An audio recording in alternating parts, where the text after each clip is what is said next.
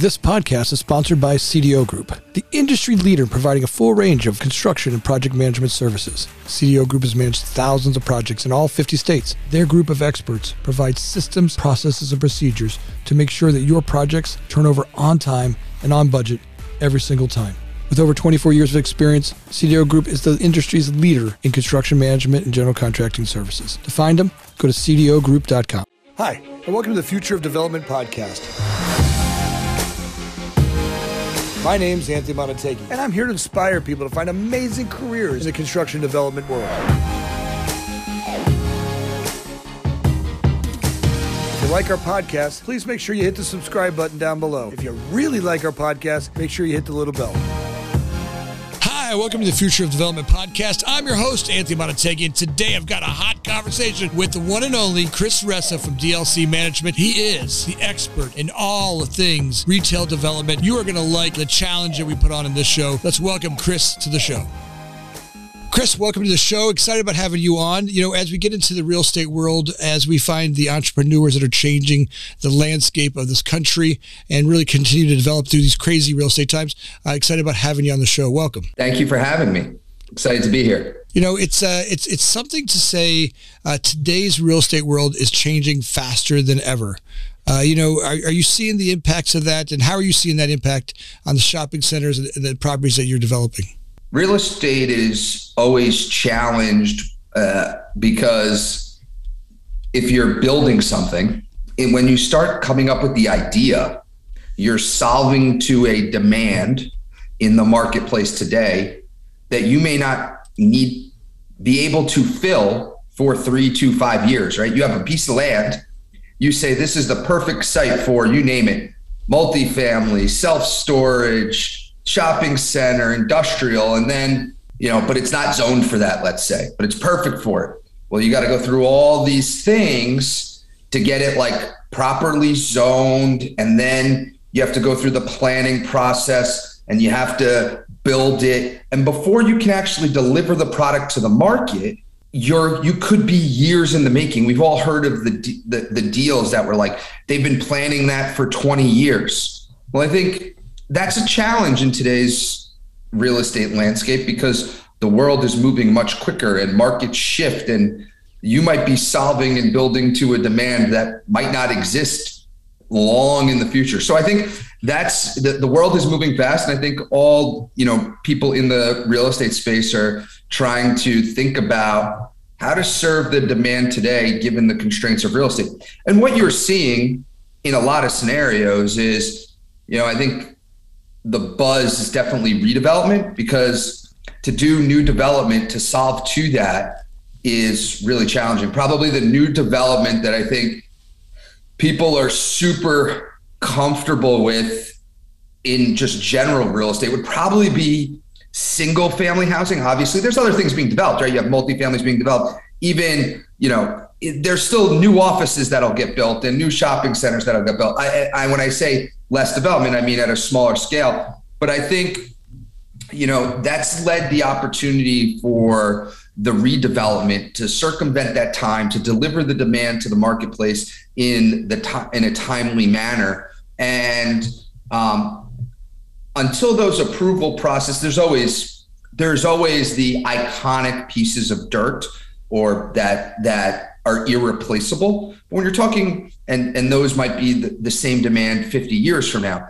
But when you're talking in these mobile, in a mobile world where people are more transient than they've ever been, I think you, you end up seeing a lot of redevelopment to end up solving to a demand that's today you know, you know, it's more than ever. I've seen, you know, brands having a tough time planting the flag, right? They're like, all right, you know, they're, they're not sure they want to spend or get the investment. You know, there are some brands out there, the iconic brands, the the Targets, the you know Burlingtons, the there, there are folks out there that, that know how to do property and they just just know how to do it, no, no matter what the economy is. If it's if it's a good economy, they're doing fine. If it's a bad economy, they're they're, they're thriving even more. There are those brands that will do fine in that uh, that area, you know. Uh, but the brands that there's a lot of brands brands out there that are just having a hard time, you know, with with competition changing. the pandemic, you know, the, even even the uh, brands that we where we build office buildings for the the share spaces, the WeWorks, the the brands that we work for that are that are all shared tenants. You know, they're all still scratching their head. All right, all right, let's, we got inventory, we got projects we're working on. We're not sure. You know, the this pandemic changed the way people are working from home, or but you know, it's also also it's also kind of proving out some of it as well. There's also a lot of people going, look, we worked at home. It sucked. We don't want to work from home. We want we want that shared environment where where I leave, I get dressed, and I go to work. You know, having the dog and sitting in my in my boxers all day, I wasn't very productive, right? And it felt like I was missing some stuff. So some of it, I, I believe, got proved out, but there's still, uh, you know, a lot of people are still trying to figure out which way the economy is going to go and how the developers are going to, uh, you know, are same thing. They're kind of, you know, where where are clients going to come from? A lot said there. I think my response on on the overall is I think we've come away with two conclusions from this, which is one, a hybrid work environment is here to stay. I think the reality is that most what people task oriented work that involves like sitting down at a computer or something can probably be done anywhere. That doesn't mean that's the that that's the best thing for the company, but can the work actually get done? Sure. And then I think the other thing, the converse to that is the world has realized that there's an unquantifiable significant value to the human connection.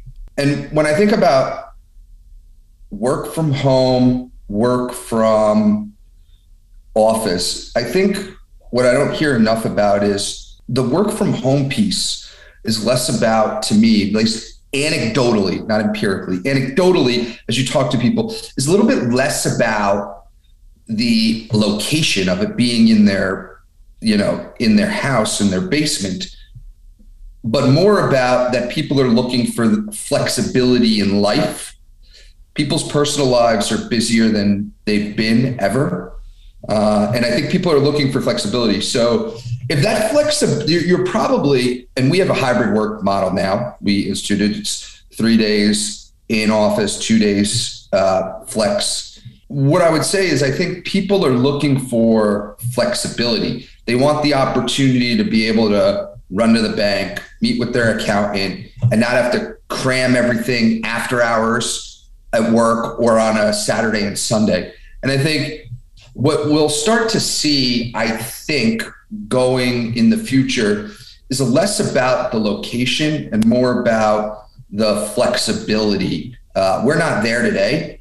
We're really focused on location as a country and where it happens. But I think when you break it down, it's it's really about the flexibility.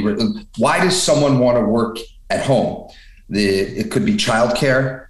It could be it could be that they've got a lot of things going on and it's they, they can multitask and they got a lot of balls in the air. They want to be able to pop out and go pick the kids up from school. They want to be able to pop into the grocery store, go they like to work out at lunch and they have a meeting with their financial advisor this week. Well, I don't know, let's call that all like 8 hours right? Maybe, and so what does that mean? Maybe the flexibility is different than location. Maybe it's duration, maybe it's flex time when the person's working. Maybe right. It, I think I think what we're going to see more as it relates to that is flexibility becomes a big hot topic. I think that's a word we'll start to see in the next couple of years. That's a buzzword uh, in the work in the knowledge worker workplace. Well, I mean, you're the you're the uh, uh, you know, executive vice president of operations for DLC, right? And you and, and people are working from home. Are you feeling like they're more productive or less productive when they're when when you've got this environment? I think it depends on how you define productivity. I think what's more important is to talk about what's lost. I think what's lost is if if Bob sends an email to John and John's Bob's boss and says, Hey, I got a question on this.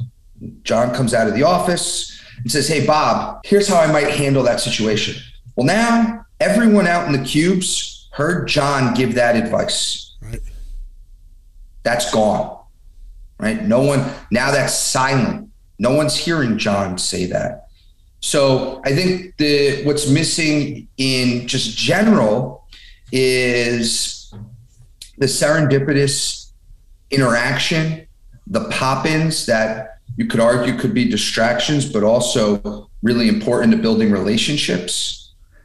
And the, you know, when you're at home, it's hard to do the onboarding, training, development, collaboration. You know, we talk about, our CEO talks about all the time, my partner that thinks the the future office in a decade looks like a fancy hotel lobby right? It's a place of collaboration training and development not so much a place to you know where you're shooting out emails uh, you know the uh, if, if you go over to the soho house over here in chicago that's what it looks like. Right? Like there's folks in their laptops having little meetings in a corner. A couple of them yeah. have time in between.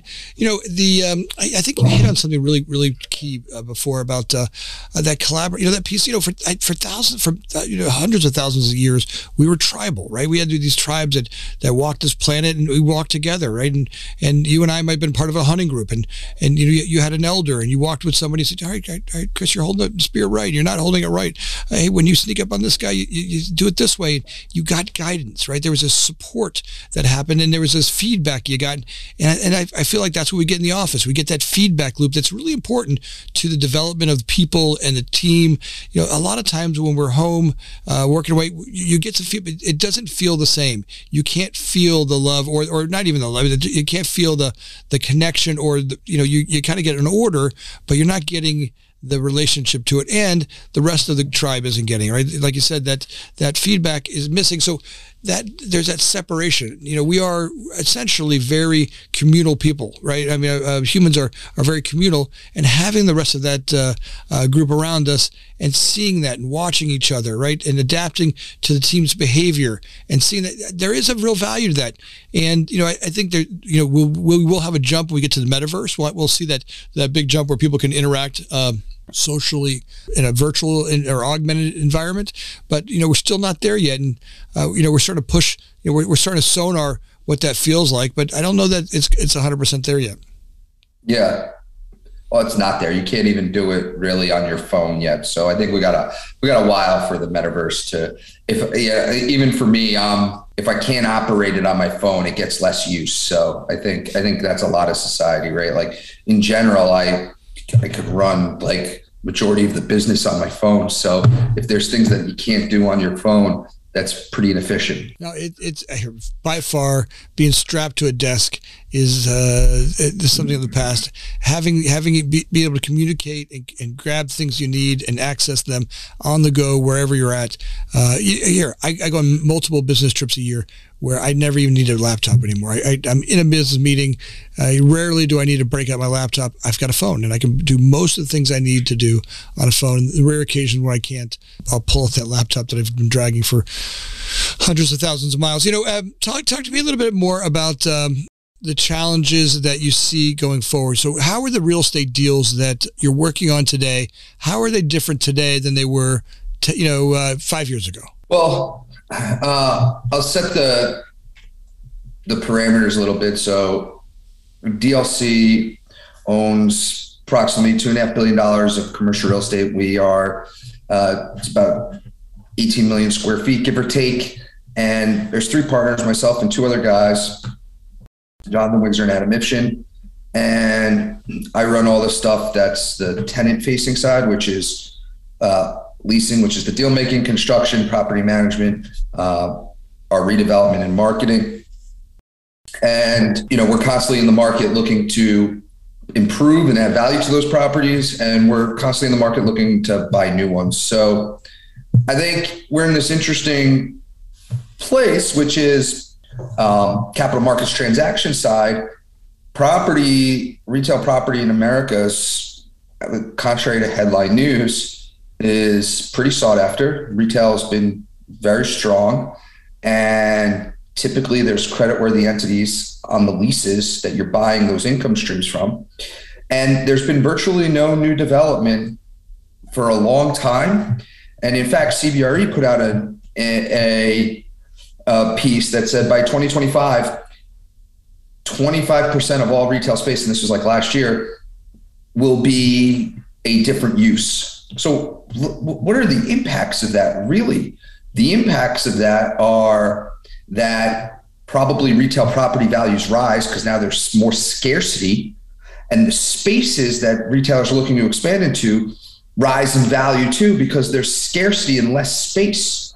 So if you believed in the concept that we were overstored in America over the years, uh, which I'm not saying I necessarily believe, I actually think we have too many online stores, not too many physical stores. That's for another day. Uh, but the the premise is obviously to that is if that's the case, then in your right sizing, it'll be impactful to value. So um, we're seeing prices in retail properties with strong that are good locations and strong credit profiles of the tenants uh, be super competitive to buy. And on the leasing side, uh, there's extreme demand for space. Retail's on fire, and I think you know what's been proven. You know, Michael Preysman of the CEO of Everlane, he's was on Jim Cramer, and he's Jim Cramer's like, why are you in 2012? You're an online only brand. You're starting to open up stores. Why are you opening up stores? And Michael Preysman says, and this was in 2018, he says to Jim Cramer, what online only retailer actually makes money? Jim Cramer like looks at him and Michael Preysman goes, virtually none of them. That's the dirty little secret. And so uh, the reality is people talk about the brick and mortar stores like it's got to be experiential and it has to be all these things. When the reality is it's the place that retailers profit the most today is the retail store, the four walls. The cost of entry is higher, but the the online and the variable cost structure, right? My wife can't buy four, return three, pay no shipping, and the retailer make money. That just doesn't. That it doesn't matter what the what whatever the cost that doesn't pencil.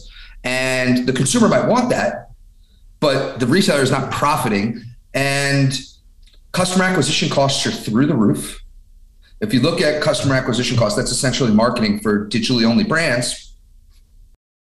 What you see is that most of their marketing to revenue percentages are higher than many traditional retailers' occupancy and marketing budgets combined.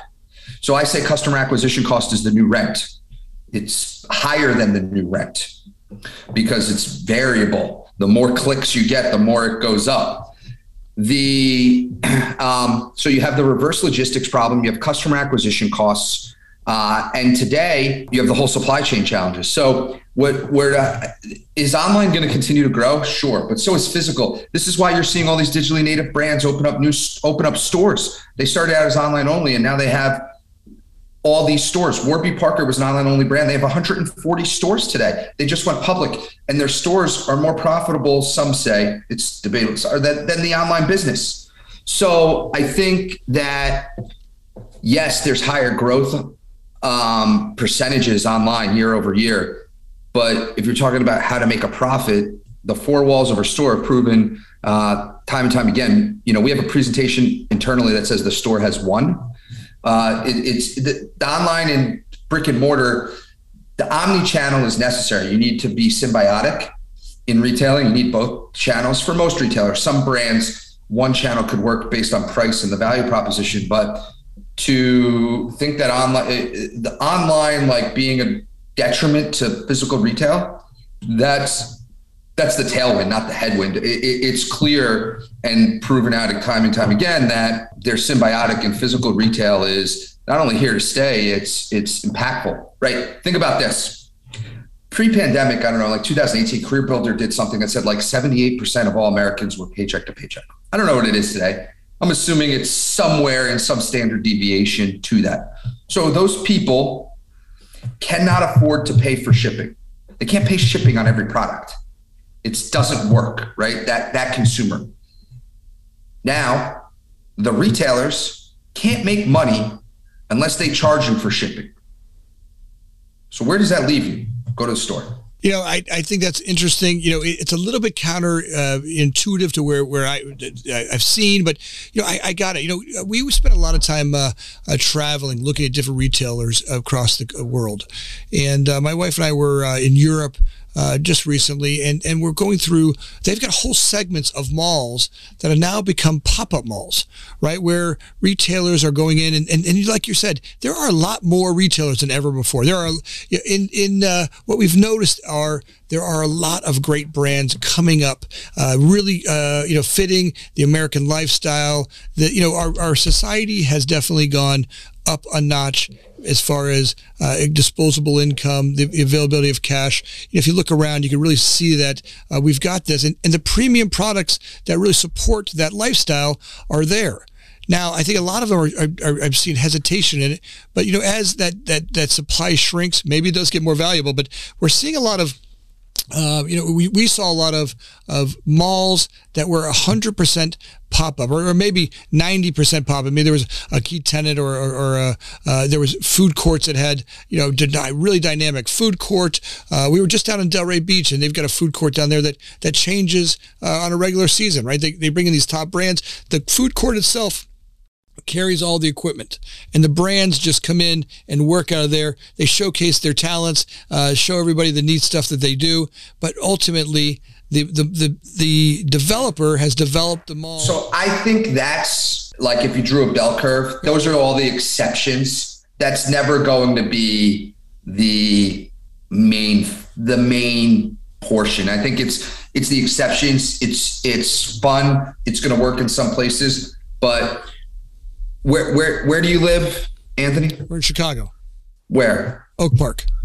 Oak Park. So like I don't see the everyday Jewel Osco Center being that where you know you go to Jewel Osco and you, that that to me that's a neighborhood feel that's not about this like iconic destination about lifestyle oriented those are daily needs oriented and I think there's a big difference between the lifestyle and destinational driven types of projects versus just daily needs. And if you think about the majority of America, it's really about the daily needs type things, right? The nail salon, Chinese restaurant, pizza restaurant, and the and the grocery store and you know the laundromat for those who don't have you know laundry. And I, I like that's why I went to the 78%. A lot of times when you're seeing headline news about things changing in retail, it's it's sometimes it's about retail that's catering to such a small piece of the population that it's just it's not really painting a broad brush of actually what's happening in the world right? When they talk about walmart amazon target that's the case for sure because they are. But when you're talking about some of the the niche plays in like a a pop-up mall of like these cool lifestyle brands i love it it's cool. I just want to the point i'm trying to make is that it, it's just that's playing around the edges hmm. and that's not really the core of America. I, I think it's interesting. You know, I think there's a, a lot of core of America that have, have found, you know, the first time ever, I saw my wife do an order for Costco online. You know, I mean, for years. I mean, for years, it's been our, you know, a couple times a month. We we trudge our whole family. Or we her and I trudge over there.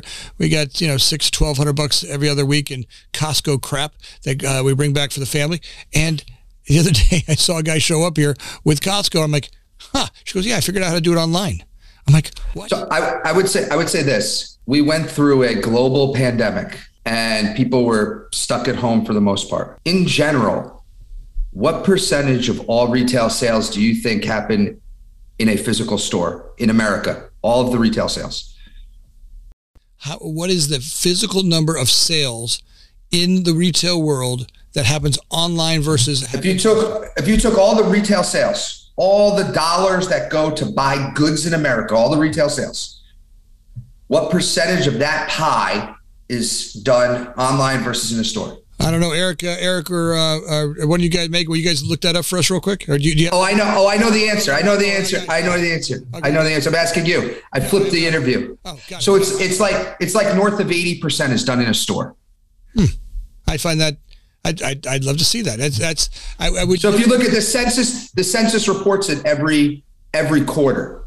They'll, they'll, pull. They'll pull it for us. When do you guys pull that? Uh, get that detail on uh, on on how much uh, online versus on there. I mean, that's that's a pretty interesting number. I mean, so there is a lot of. So I guess the point you're trying to get, there's still a lot of great stuff that's happening in stores. People are you know having the availability of knowing I can go get that and get it right now, not wait for it for a day. Knowing that I can go there and feel it, uh, size it, feel the product. You're, is that what you're saying? Eh, kinda, a little bit I'm saying that. Well, one of the uh, that's one of the things I'm saying. I'm also saying, right?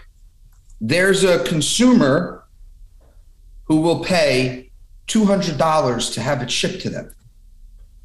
There is also a consumer that can't afford the extra three ninety nine to have their groceries shipped to them. That's the majority. I, I hear you. I got it. So as as you guys are developing, looking at your properties and and restructuring all these properties that you have around the country, uh, how is that? Uh, how is this impacting that those restructurings? I, I so I, I think that there's at so at scale there is a lot less restructuring of the lease terms as you would think. I think the reality is if you're a retailer and you're growing, right? You're growing. You've determined this is the right spot and you're going to, you're growing. You're, let's say you're a public retailer and you're growing. The number one thing about the location isn't flexibility. The number one thing is about securing the location for as long as possible at as low cost as possible I'm trying to get the cost up. I'm collecting the rent, but that's really what you're doing, right? But how, and how so, but how are they? So that that's the right spot. I mean, this is the classic issue with with with with bricks and sticks construction, right? And this is where the retailers today are all all shaking their head, going, "Where do we put our locations?" Right? I don't think that's true. I don't think they're shaking their head. I think if you look look at what's happened, right? Majority of retailers are have been like last year we opened more stores in America than we closed. So more new store opens than more closures and majority of those were on long-term leases and the reality is that most of those retailers wanted them just as much as the landlords, right? If you're a pizza location, you open up you you know, Anthony and Chris want to open a pizza location. We find this great spot downtown, wherever, you know, downtown in Naperville. So I'll go to your world. We go to Naperville. We want to open up in Naperville. We find this location. You and I to open up a pizza shop. We got this cool concept we want to do. Hey, you're in construction. What's it going to cost me to build the pizza shop? Four hundred thousand dollars. Okay, four hundred grand. So you and I sink four hundred grand in to buy this to to to build this pizza shop out and then I sign a one year lease, and now the landlord can kick me out after a year after I just invested 400 grand? No way. I want to lock it. I want to try and get the landlord to give me as low as rent as possible. I need to lock that in as long as possible. By the way, I'm probably not going to get financing. If you and I decide, ah, we don't want to put it all in as equity, no bank is going to lend when I can lose the location. I'm good. The bank's going to want to see lease term. They, they want to see lease term. They want to see to make that money. So, right, exactly. So I think this whole concept of like, so the pop up thing that you mentioned, like in the mall, I think it's great and cool. We don't have any product like that, and you're going to see it, but that, I think that's going to overwhelmingly consistently be the minority, unless you're in construction, unless you drop your prices by three gazillion dollars and you let that me build my pizza shop for 20 grand, then if we do that, then you might see something. But to get infrastructure in place to do businesses that generate real yield and significant sales, it costs dollars. So that's why I said before, the cost of entry in a for retail is is is more than online. You and I can open up a t-shirt shop online real quickly, real fast, and make some money. The minute we want to scale and build infrastructure and we're shipping to multiple markets, the retail physical begins to be more profitable. The things that we're seeing with the when you talk about that, uh, you know, four hundred thousand dollars, you know that that market down in Delray Beach that's putting, uh, you know, it's got these restaurants that change all the time. The developer's gone through and, and, and spent the money to build out each one of those uh, shop locations. Now what happens is they're getting a premium of rent. When you talk about wanting more rent, right now that what they're doing is there's no investment by the pizza company. They literally show up with their with their crew, and they've got all this infrastructure, maybe a couple little parts and pieces, but their their four hundred thousand dollars is you know, less than 25% of that. And now they're operating in that space. But now they're paying the landlord twice what they would have paid him in rent because they don't have the risk anymore. So I, I think the model works. census. Got it. Page two. But if you go to the third column, it says e-commerce as a percentage of total retail sales. E-commerce. Got it. Total sales. Yep. And if you just look for a long time, 13%, 15%, 13%, 12 and a half. So if you look each quarter, we're at like, you know, we, we, retail sales grows. You're at like 165 trillion in retail sales and like 215,000 of that, 215 are um, billion so, so, is. So let's describe what we're looking at because people are not seeing this if they're listening. Yeah, so we're looking at the we're looking at the total retail sales in America by breakdown of in a store and online. And what this is showing is that in Q3 of 21, 13% of the total retail sales were done online. In Q2 of 21, 13.3 were done online. In Q1 of 21, 13.6 were done online. In Q3 uh, of 2020, 13.8. And what I think is interesting to note is the percentage of e-commerce penetration in total retail sales, if you just look at that, has gone down, not up hmm. over the last year. So online, you say is, is is shrinking?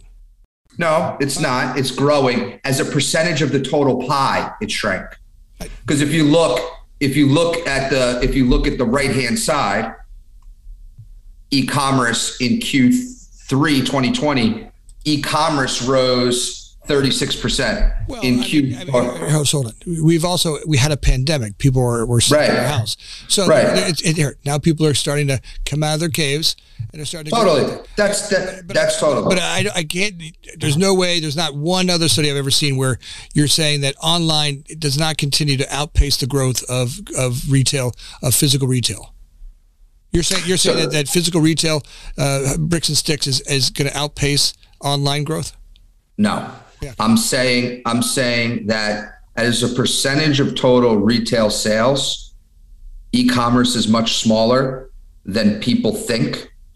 It's only 13%. Let's say in America we sell Wait, Chris, here the point I get, yeah. I get here, got, got look, we are going to always yeah. have, we're going to have this ebb and tide and shrinking and growing of of both of both economies.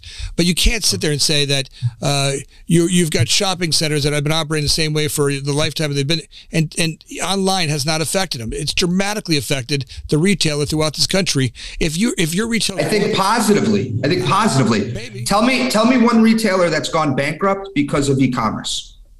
Name one. Uh, there National are, retail that we all know. Just name one. There, there are dozens of them that have gone. I can't name one. I can't name one. Kmart, Blockbuster. That was the how about, how Kmart. How about how about? I mean, literally, there Kmart. Kmart. Kmart was Sears. Was Kmart and Sears was on their way out 40 years 40 years ago before online even existed. Those are Chris. I, I, you, you if you if you're sitting here saying that that today yes. that online has not dramatically changed the way I mean Blockbuster went out of business because Netflix came in. And Netflix Netflix went out of business because now we can stream it everything.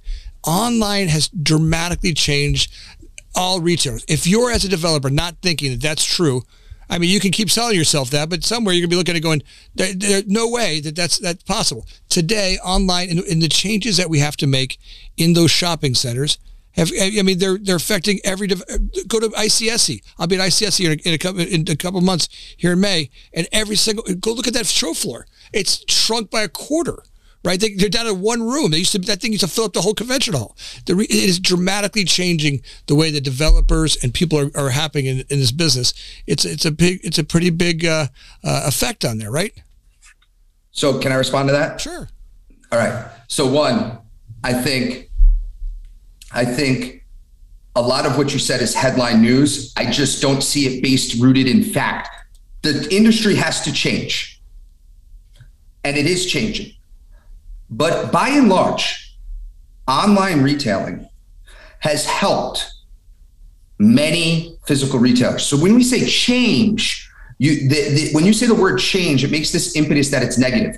I meant what I said. So Blockbuster online retailing, and I'm very specific with my words. Blockbuster was a physical retailer of VHS and DVDs. The retail business did not get put out by online. What got put out is their product was no more available. That's like saying we have a new, that's like the difference between horse and buggies and cars. The reason horse and buggies went away was because we have a new invention, the same as Blockbuster, not because physical retail went to online. Kmart Sears, they were gone. Blockbuster went out because of Netflix. It was a right. That's what I mean. That's what that's what I said. Hold on, hold on. That was the same product. Now Netflix went out because nobody has. I don't know who's got a DVD. You are correct at that point. You're right, but listen, that was it's. No, but, but that's what. But but physical. But listen, you're you're you're, here. I got what you're saying. I, I go on. I, I just went. I just I just interviewed uh, Susan Kapner of the Wall Street Journal on our podcast. Okay. Okay. She's a retail reporter. And the, the quote, and you can check my LinkedIn that she said on my podcast, which I think is interesting, is that majority of the retailers that have closed stores have done so because of brand, not because of physical retail. The point I'm making is that physical retail is strong and here to stay. That not that online's going away. But I will say this if you think about the channel in which you sell does, is not what's putting people out, right? I, I think Barnes and Noble is a great example. Barnes, right? Barnes and Blockbuster to me are very similar. See, Blockbuster, you, are going right to this Netflix thing, which I think it's, I don't think it's as simple as that. If you go to Barnes and Noble, right? Barnes and Noble had a book. They were, they sold books. Barnes it wasn't that their physical store was at a threat to Amazon. It was their product was at was being threatened because people were moving to ebooks and the product that they sold. No way. I, I, I, still read more than anybody I know, and I buy more books from Amazon. I, I used to. The, so, but I, you're not the. But people but, go, to go to Barnes and Noble. I buy more books today from Amazon than I ever did before because as soon as I hear a book, I'll be here. You and I will talk about something. You'll say this book. I will order it. It'll be in my door tomorrow. I don't have to go anywhere. I, am not going down to Barnes and sitting there for two and a half hours. But, but you're hunting through it. People are doing but, it. That's there's no way. But people are not doing that anymore. Now, well, oh, let me ask you a question. Yeah. Well, let me ask you a question. So let me finish my thought. Go ahead. So the point is, because you didn't let me finish. So Barnes, Barnes, sold, sells books, right? Barnes has not gone out of business. They are not close to being out of business. They have consistently sold books in their stores since Amazon has been here. And so the point I'm making the difference between them and Blockbuster is you make this point that you don't go to the store, but they still have hundreds and hundreds of locations where they're selling a ton of books. And so the point that and, and so the point you're making is you don't go there. That's fine. But over the course since Amazon's been around for they started only selling books in the late 90s. They've been around for 20 plus years, and still Barnes is here with hundreds of locations that are successful selling books. They're a publicly traded company that hasn't had to take on uh, that hasn't had to take on what Blockbuster had taken on. And the point that I'm making is it's a point that physical re- it's t- ticking. Their time is ticking. The amount of stores that Barnes has closed since Amazon's come around is as many stores as they have opened. They've closed more stores than they have opened today. So as you go through that, it is Amazon is sucked out of their business 50% or more of their business. And you're saying, yeah, they're still open. Great. They've got them. They're hanging on, but they are not, the margins are dramatically holding on to a bricks and sticks mortar location compared to an online agency that's selling that same book at a less, at less price and more of a margin for them. It's dramatically impacting. But that's not true. It's not more of a margin and less price. No, but the point is dramatically impacting. If you get into Barnes and Noble's economics, I don't have them in front of me, but there's no way in the world that the number. I'm not suggesting you're saying I'm saying things. I'm not saying that. I'm not saying that. What I said was that, that's not what I said. You're I'm making a point, and then you're saying I'm saying something different. What I said, you're saying it's still on here. You're saying to me that. Hold on. Let me see if I get this right. Let me see. Sure. That there's still a great retail business selling books. Because look, Barnes and Noble's still open and they're still doing great. I'm telling that, you, that that's not what I'm saying. So, no, so, uh, t- t- no, that's not what I'm saying. Right. What I'm suggesting is the first. You, you, you, you're, you're, the the point that I thought you were making was that online retailing was destroying physical retail. It is. I hear that is right. the point I'm making. It, it is right. destroying. And so what I what I'm suggesting is majority over majority of retail sales are still done in stores Majority of online only retailers are not profitable. The reality Are you including grocery stores? Yes. Yeah, but, but hold on. Here, that, that's yes. the consumer is just now catching up to that. Here, you're absolutely right. Just like my wife, just this in the last two weeks, just figured out I can buy stuff because before that, She's like, no, I don't, I don't trust anybody to buy stuff. Yeah, I don't want them to buy my groceries for me. I don't trust. But you know, this week when seven hundred or eight hundred dollars worth of Costco stuff showed up here without her doing anything, I bet you she never goes back to Costco. It might be a rare occasion when she goes back to a Costco again to get the the massive supplies it takes to move this family forward. But, but you know, but you, but you, you're in a different sphere. You're in a different sphere that I, that you missed the point that I made in the beginning. If do, you, do most Americans cannot afford to pay for shipping, and most retailers cannot ship it to you for that's, free. That's not the case because you're seeing them. You, look, the amount of time that it takes to get in your car and drive over there, it's cost you just as much as that shipping. And today, with these online retailers giving you free shipping, I mean, but they're not making money. That's not going to work. The reality is, uh, we, there are there are 2.1 online retailers in America. Okay, where there was about a couple months ago. There's 2.1 online retailers in America they are splitting 13% of the sales. What's happened? 65%. Before you jump in, you never let me finish my point. 65% of all online retail is done by 10 companies hmm. Amazon, Target, Walmart, Wayfair, and a couple others. A couple others. The point is, all the other 1.999 are struggling to fight those 35%. So the reality is, we're talking about what we're really talking about is Amazon, Walmart, Target, Costco, and these other behemoths versus other online retailers. Because Amazon, Walmart, and Target in 2020 said to you, keep it instead of returning it because it's too much money to take back. We lose too much money. If you want it returned, keep it and we'll refund you. You're a businessman. You know that doesn't work long term. Nobody can do that, right? Amazon and Walmart have the balance sheet to do that, but most online retailers cannot do that. Most physical retailers cannot do that. The reality is, we're talking about the 10 companies that dominate 65% of all retail sales. And when you're talking about Costco, Amazon, and, and those companies, we're talking about the majority of online sales, but the minority of online retailers. There's another 1.9 million, and all of those retailers make no money when they ship to you for free. That's what I said. The customer acquisition cost is growing, and the because it, it costs to acquire a customer for most of these online retailers, it costs significantly more than they make on any product they sell you. That won't last. And that's only getting exacerbated as Amazon, Walmart, Target continue to thrive.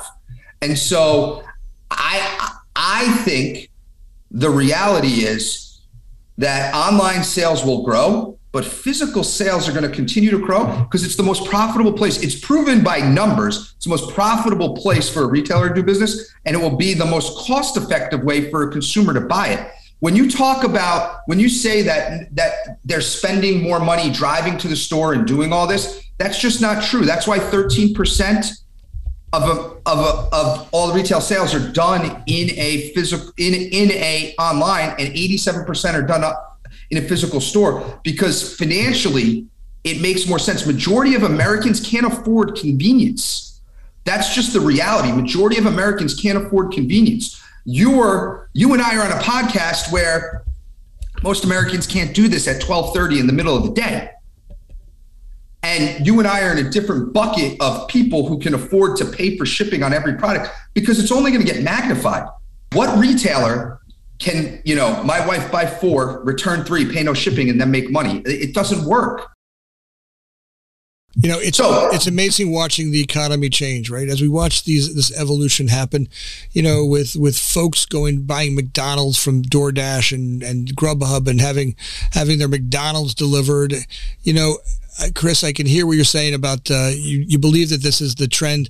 You know, you might be the only person I've, I've talked to in the last uh, last. last you got to follow me on LinkedIn because I'm in this retail no, sector and every. You're the cheerleader. And all the. I love it. You're the cheerleader for, those, for, the for the guys out there. I love that you're cheering them on and that you've got this. I can see the vision and look, you're you're holding the flag up high and waving. Hey, listen, don't forget that this is the. Look what Eric just posted in the chat. Eric just posted a bottle of Fanta for thirteen dollars you and I maybe can afford to pay for that and get it sent to us. Most Americans would would would drive two hours because because consumer behavior is not always rational, but most Americans would drive two hours he, he, said Eric said he would walk two hours before he would pay thirteen dollars for a bottle of Fanta. But you got to know how cheap Eric is, right?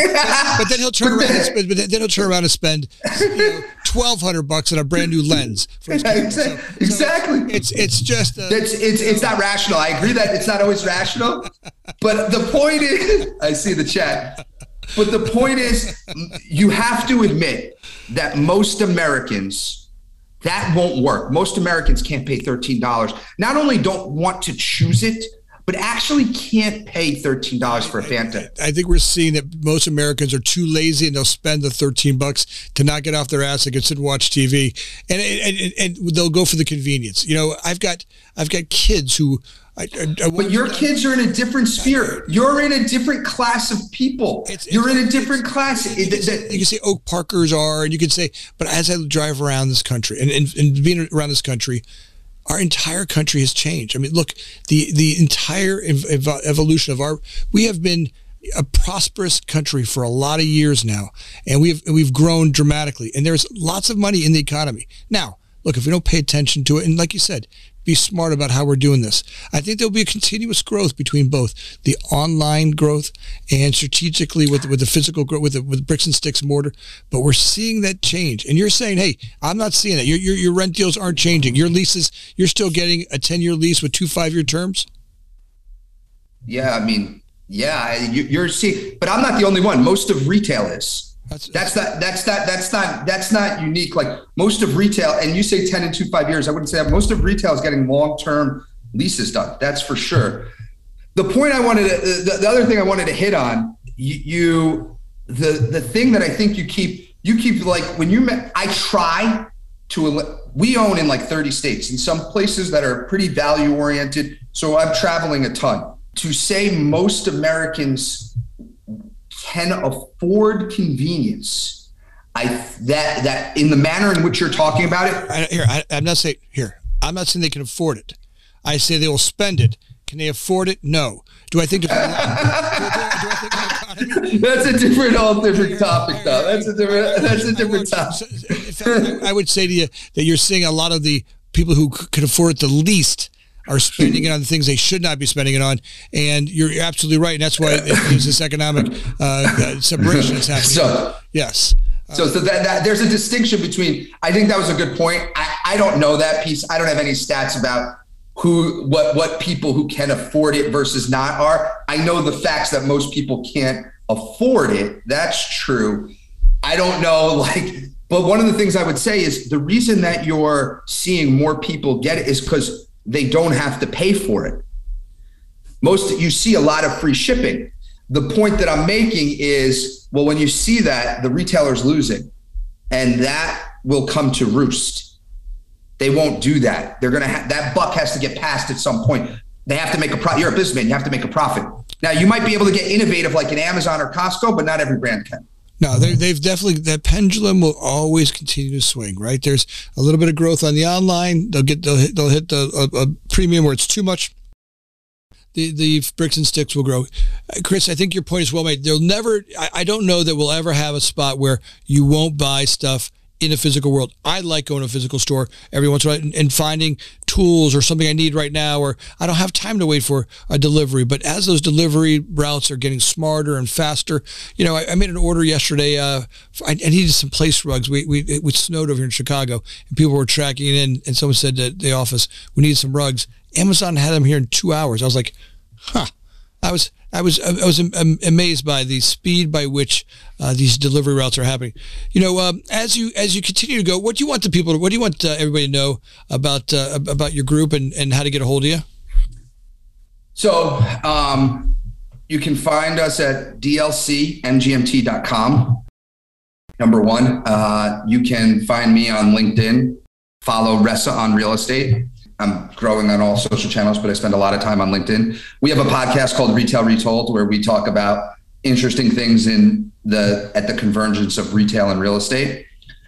And I have a lot of retail and real estate influencers on that show. And you know, DLC is growing. Uh, we are investing heavily in open air retail real estate, and we're excited about the path forward.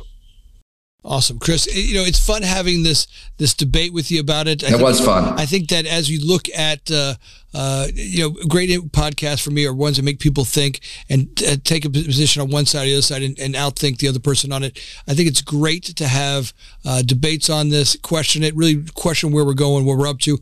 Uh, all kinds of great impacts are happening. It's great having you on the show. I know you're busy, and uh, I'm great. I'm grateful as you guys have continue to have breakthroughs in what you're doing and uh, the conversations that you're having. I'd love to have you on the show again.